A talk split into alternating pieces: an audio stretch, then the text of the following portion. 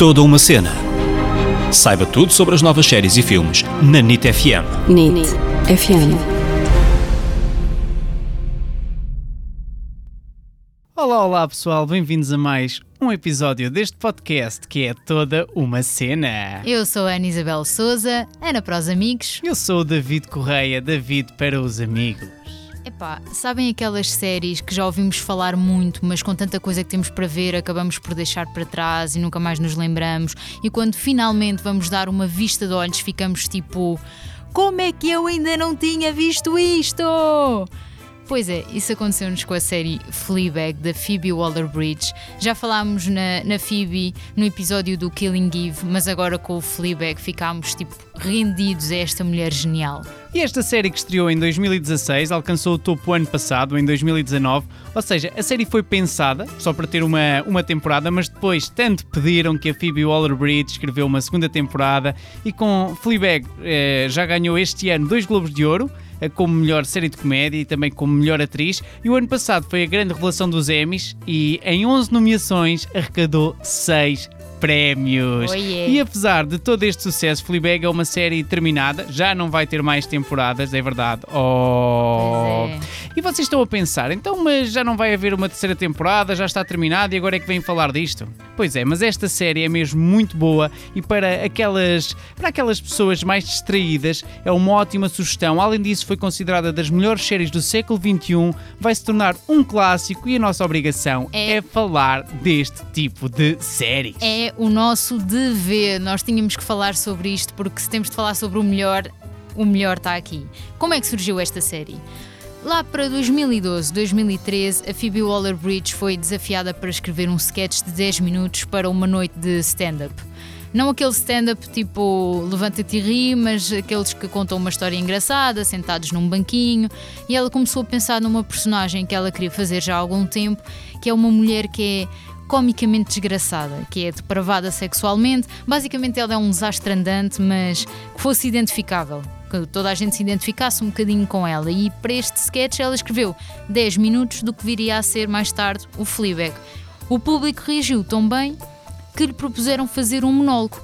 E a produtora dela conseguiu que ela apresentasse esse monólogo no Festival de Edimburgo, que ia ser dali a duas semanas, e então foi uma pressão do caraças, não é? Porque ela em duas semanas tinha de transformar 10 minutos num monólogo de uma hora e tal. Então dizem que ela, ela conta numa entrevista que ainda estava a escrever o final do monólogo no, no comboio a caminho de Edimburgo. Foi Foi lá assim que ela ensaiou, não é? Aquela sentadinha no banco a dizer às pessoas à volta dela: Ah, isto é um monólogo que eu vou É. fazer aqui no festival. Ela, como é que eu vou acabar isto? Como é que eu vou acabar isto? E, entretanto, lá conseguiu.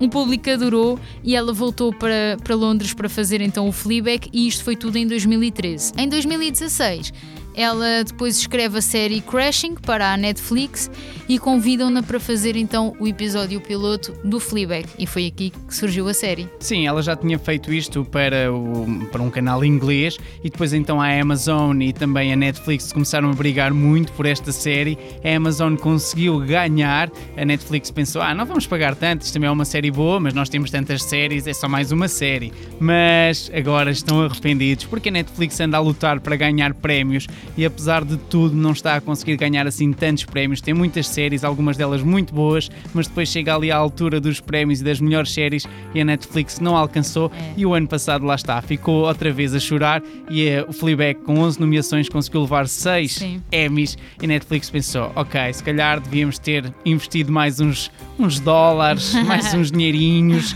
e ficar com esta série, mas pronto, já passou Sim. a Já oportunidade. este ano nos Emmys, coitadinhos, ali É a verdade. HBO deu-lhes uma coça. É verdade, mais uma coça. Mas do que é que fala esta série? Esta série eh, acompanha a vida de uma jovem londrina, cujo nome nunca é revelado, mas vamos chamar-lhe Fleabag, porque na- nas críticas e em todo o lado que falam da Fleabag, chamam a personagem Fleabag.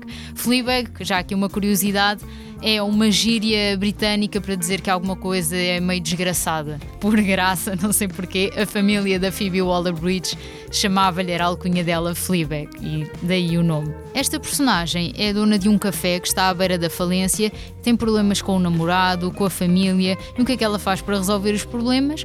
Usa e abusa de sexo para ultrapassar todos os traumas e todas as coisas que lhe acontecem na vida. Ela pensa que pode resolver com o sexo. Ela utiliza muito o sarcasmo para esconder as suas inseguranças, os seus desejos, e se na primeira temporada nós vemos a maneira como ela tenta ultrapassar a morte da melhor amiga, na segunda vamos ver Fleabag a apaixonar-se por um padre. É verdade, finalmente encontrou o amor verdadeiro. A Phoebe Waller-Bridge tenta acabar com alguns clichês sobre as relações familiares que normalmente estão muito ligados a estas personagens femininas.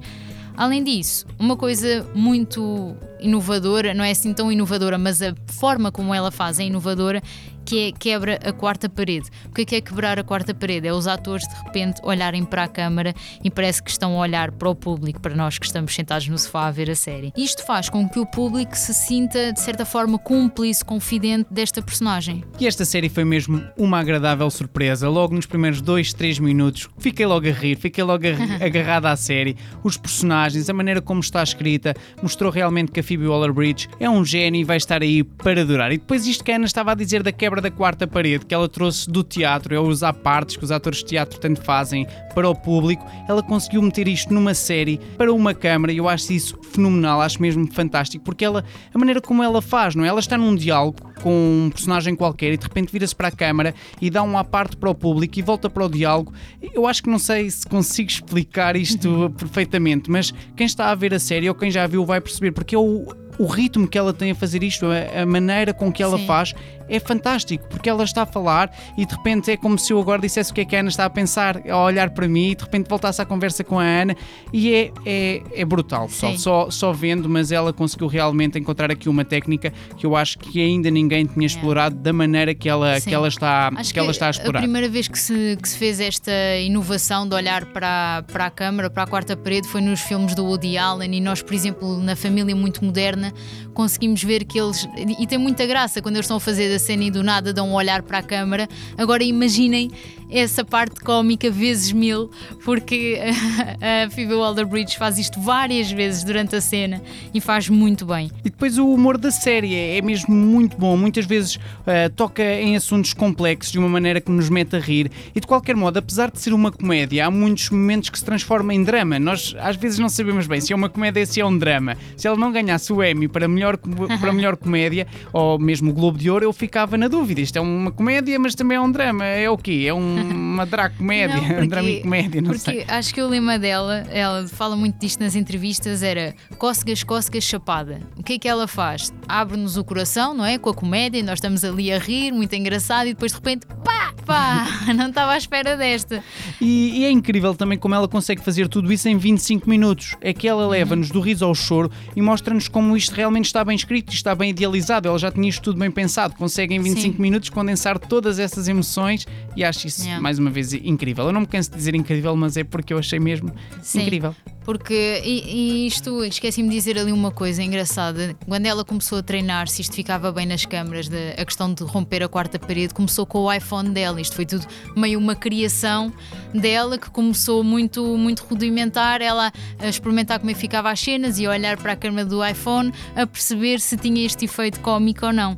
E eu acho que ela também executa tão bem isto, porquê? Porque ela é criadora das piadas, do texto e não entregou nenhuma atriz para fazer a Fleabag. Ela pensou, ok, eu percebo o que é que eu estou a fazer, o que é que eu quero, vou fazer eu porque muitas vezes o que nos acontece, nós atores, é que. Temos um uma ideia. Exatamente, e um, um encenador está-nos a dar um texto de outra pessoa e nós nem sempre percebemos a piada, porque não temos aquele tipo de sentido de humor, e por mais que, que nos esforcemos, a piada nunca sai. É, não como... está no nosso corpo, o ritmo, o Exatamente. tempo daquela piada. Não o que resulta. ela fez foi: ok, eu sou a criadora e eu sou a executante e vou queimar etapas, eu sei perfeitamente como é que eu quero que isto seja feito, portanto não vou entregar a ninguém e vou fazer. E mesmo na divulgação aqui da série, ela foi logo algo excêntrica, talvez, vou dizer, uhum. porque apresentou isto como uma comédia, mas o cartaz era uma mulher a chorar, com maquilhagem toda borrada, ou seja, sim, mesmo sim. aí foi diferente e tentou usar uma divulgação diferente, mostrou que, que estava aqui para fazer algo novo. Eu acho que ela protegeu-se muito porque os episódios são curtinhos, ela não mete nada que não seja preciso, os episódios têm o melhor material dela.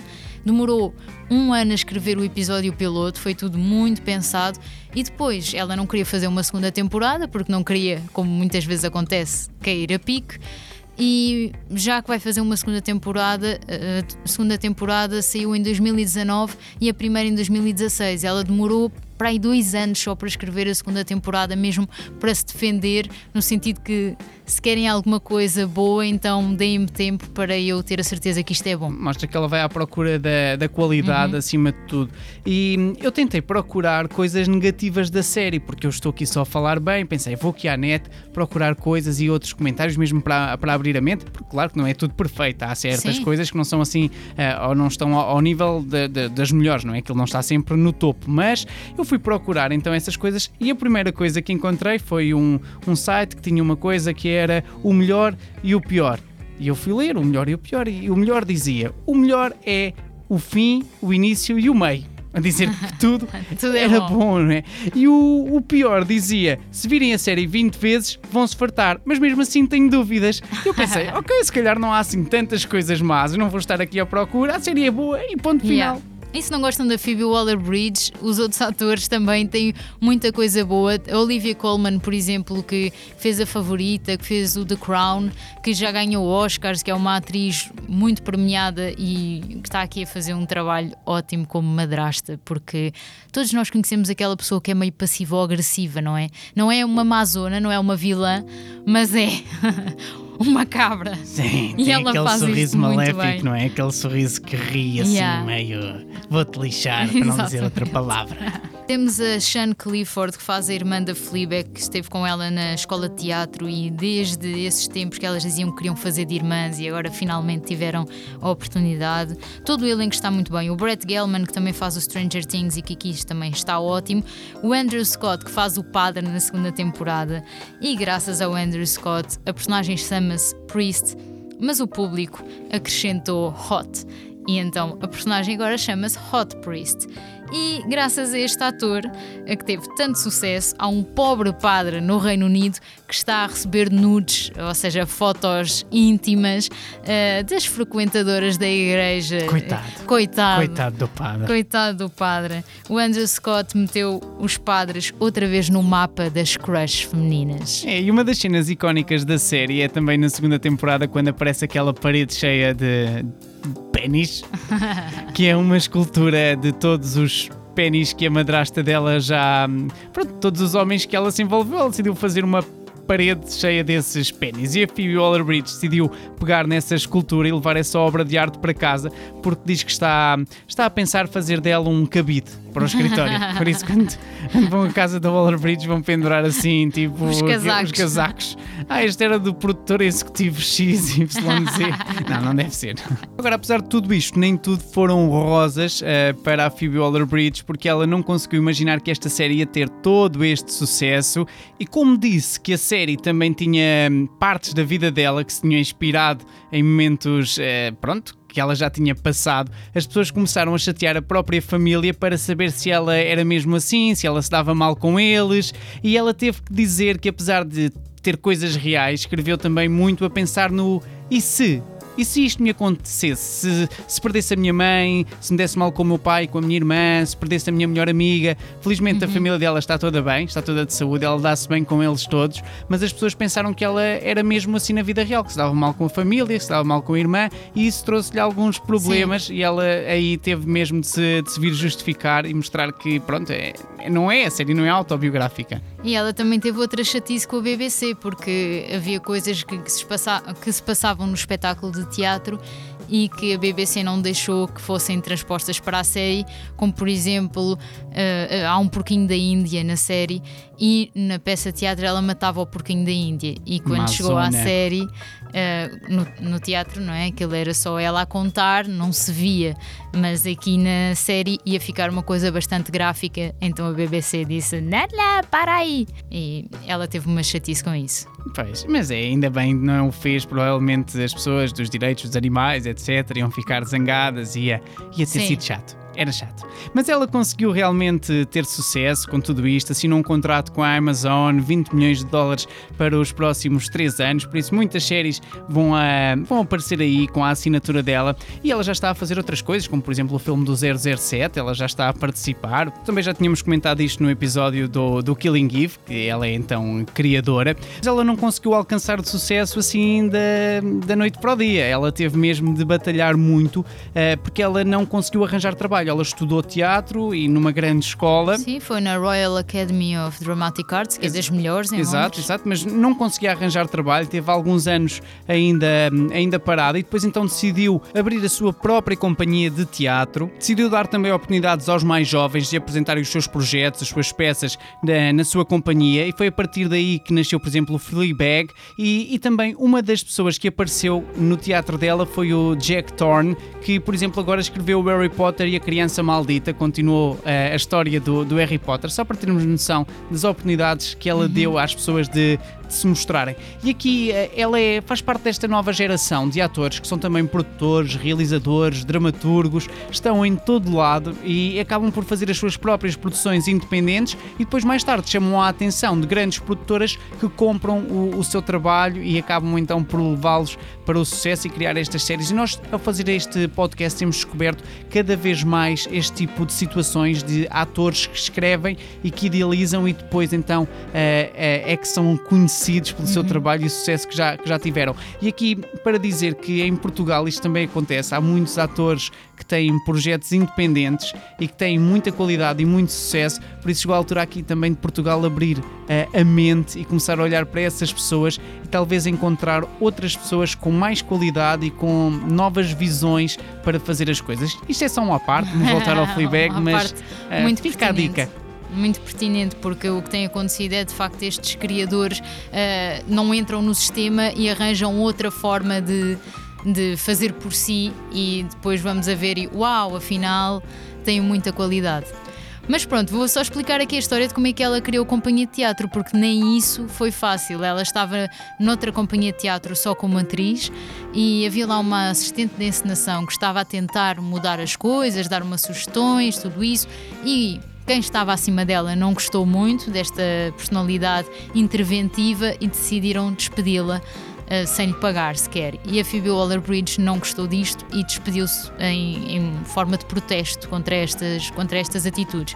E mais tarde, esta assistente de encenação que foi despedida e a Phoebe Waller-Bridge foram uh, tomar um copo, falar sobre o que, é que achavam do teatro, etc, etc, e ficaram grandes melhores amigas e como não arranjavam trabalho em lado nenhum, porque ninguém as contratava, decidiram criar esta companhia de teatro e dar então oportunidades aos novos criadores e aos novos uh, dramaturgos da geração. E passado quatro anos é que a Phoebe Waller-Bridge ganhou coragem para escrever então as suas primeiras obras, mas mesmo assim teve ali quatro anos sem acreditar no seu potencial. É verdade, e agora finalmente está onde está, olhando para trás, certamente valeu a pena também esperar e ganhar essa, sim, sim. essa confiança. Agora estamos a chegar aqui à fase final do nosso episódio de hoje, mas antes de terminarmos, vamos aqui deixar umas 4, 5 curiosidades também sobre a Phoebe Waller-Bridge e sobre a própria carreira dela. Por exemplo, como já dissemos então, aqui a criadora do Killing Eve não participa na série e muitas vezes as pessoas não sabem bem porquê, mas ela disse agora há uns tempos que está a pensar escrever um personagem para ela só para a Jodie Comer a poder matar. Jodie Comer faz uma assassina que ainda não viu o Killing Eve, assim muito brutal, mata tudo e todos e ela tem este fascínio de ser morta pela Phoebe, é, pela Phoebe Waller-Bridge, pela Jodie Comer. Uma das coisas que nós também já falámos foi do 007 e o Daniel Craig é fã do Fleabag e começou então a dizer que gostava que a Phoebe Waller-Bridge participasse. O guião já estava escrito, ela começou a dar apoio, mas agora perceberam todo uh, o talento dela, toda a qualidade dela e ela não vai uh, ser guionista do filme 25, mas vai ser guionista do filme 26, onde o Daniel Craig provavelmente já não vai entrar, provavelmente não, este é o último filme dele, por isso não vai mesmo entrar e uh, vai ser em princípio, ao menos dizem que vai ser uma mulher a ser o 007, o Epa. novo 07 dos tempos modernos, e vai ser então a Phoebe Waller-Bridge também a escrever este guião. Olha, também vi aqui uma história engraçada dela, da audição que ela fez para o Star Wars. Ela entrou no, no Star Wars agora do Han Solo e ela nunca tinha visto, é dessas poucas pessoas que nunca tinha visto um único filme do Star Wars. Tu viste porque foste obrigada. Por, por mim. Mas já vi! Já viste! mas ela nunca tinha visto, não tinha nenhum namorado a obrigá-la, e foi ver o, o texto da audição e dizia não sei o que é droid. E ela não sabia o que era um droid. Então, bom, deve ter pensado lá uma, uma coisa estranha, mas vou fazer normal, pronto. Chega lá e faz uh, normalmente, não é? E às tantas, uh, a diretora de casting diz-lhe: Olha, mas faz lá mais a droid. E ela, mais Android, o que, que é isso do mais Android? Pá, o que é que ela quer que eu faça? E às tantas percebeu que havia ali um assistente, estava assim com a mãozinha assim um bocado reta. Uau, eu estou a adorar só ver a minha namorada a fazer agora de robô. Gostava que todos vocês pudessem ver esta cena. Ela está a interpretar tão bem um droid. É, é, é. E ela percebeu pela mão dele que era tipo um robô. E ela, ah, um droid é um robô, tá bem. Ok, é para fazer tipo como se eu fosse um robô. E então aí da segunda vez é que ela fez mais a robô e acabou por ficar com, Com o com o personagem. personagem porque eeles gostaram muito da vez que ela fez, que não era robô. Ah, mas olha, tu também fazes muito bem robô. É, Gostei gostaste. muito agora dessa tua interpretação. Muito gira. Última história da Phoebe Waller-Bridge, um, em que ela conta que ela teve um espetáculo de três meses em cena e havia uma uma cena em que um colega dela tinha de abrir uma porta, olhar para os bastidores, para lá de fora do palco e voltar para o palco e estar surpreso, porque tinha aberto a porta, via alguma coisa e voltava para o público e fazia "Ah!" E então, o que é que eles fizeram? Para ele ficar sempre surpreendido e a reação ser verdadeira, todos os dias arranjavam uma brincadeira, uma coisa diferente para ele ficar realmente surpreendido e voltar a público com essa cara. E aquilo começou a ficar sério. Às tantas já estavam tipo a alugar fatos de cachorro quente, a fazer imensas coisas super originais, até que chegaram ao último dia e não tinham nada, tinham esgotado as ideias todas. Chegou o último dia e estavam todos, pá, o que é que vamos fazer? fazer O que é que vamos arranjar aqui agora? O que é que vamos fazer? E alguém virou-se para a Phoebe Waller-Bridge e disse: pá, mostra o teu olho do cu. E pronto, não fica ofendidos, mostra o teu ânus. E, e, e ela, o quê? Não vou nada. E não sei, pá, não temos nada, só pode ser isso, faz lá, não sei o quê. Estavam a ver que o momento se estava a aproximar e ela, ok, pá, baixou as calças, baixou as cuecas, mostrou assim, então, o olho do cu. E o colega ficou tipo, "Uh, não. Em vez dele voltar surpreso, voltou enojado para o público. Que história engraçada. E ela? meio- não sei se é nojenta, se não, não sei. Pá, Como Phoebe- a. Waller-Bridge é mesmo louca. E pronto, foi o último dia que ele, em vez de estar surpreendido, ficou enojado. E o público nunca vai saber porquê. E estas são algumas das curiosidades que temos sobre esta série, pessoal. Por isso, já sabem, podem nos seguir no Instagram, podem também ouvir os nossos outros episódios no Spotify, no Apple Podcast, em todas as plataformas que existem aqui de podcast e também na, na NIT FM, onde estamos todas as quintas-feiras às 22 horas. Voltamos para a semana. Um grande beijinho. beijoca. Até para a semana.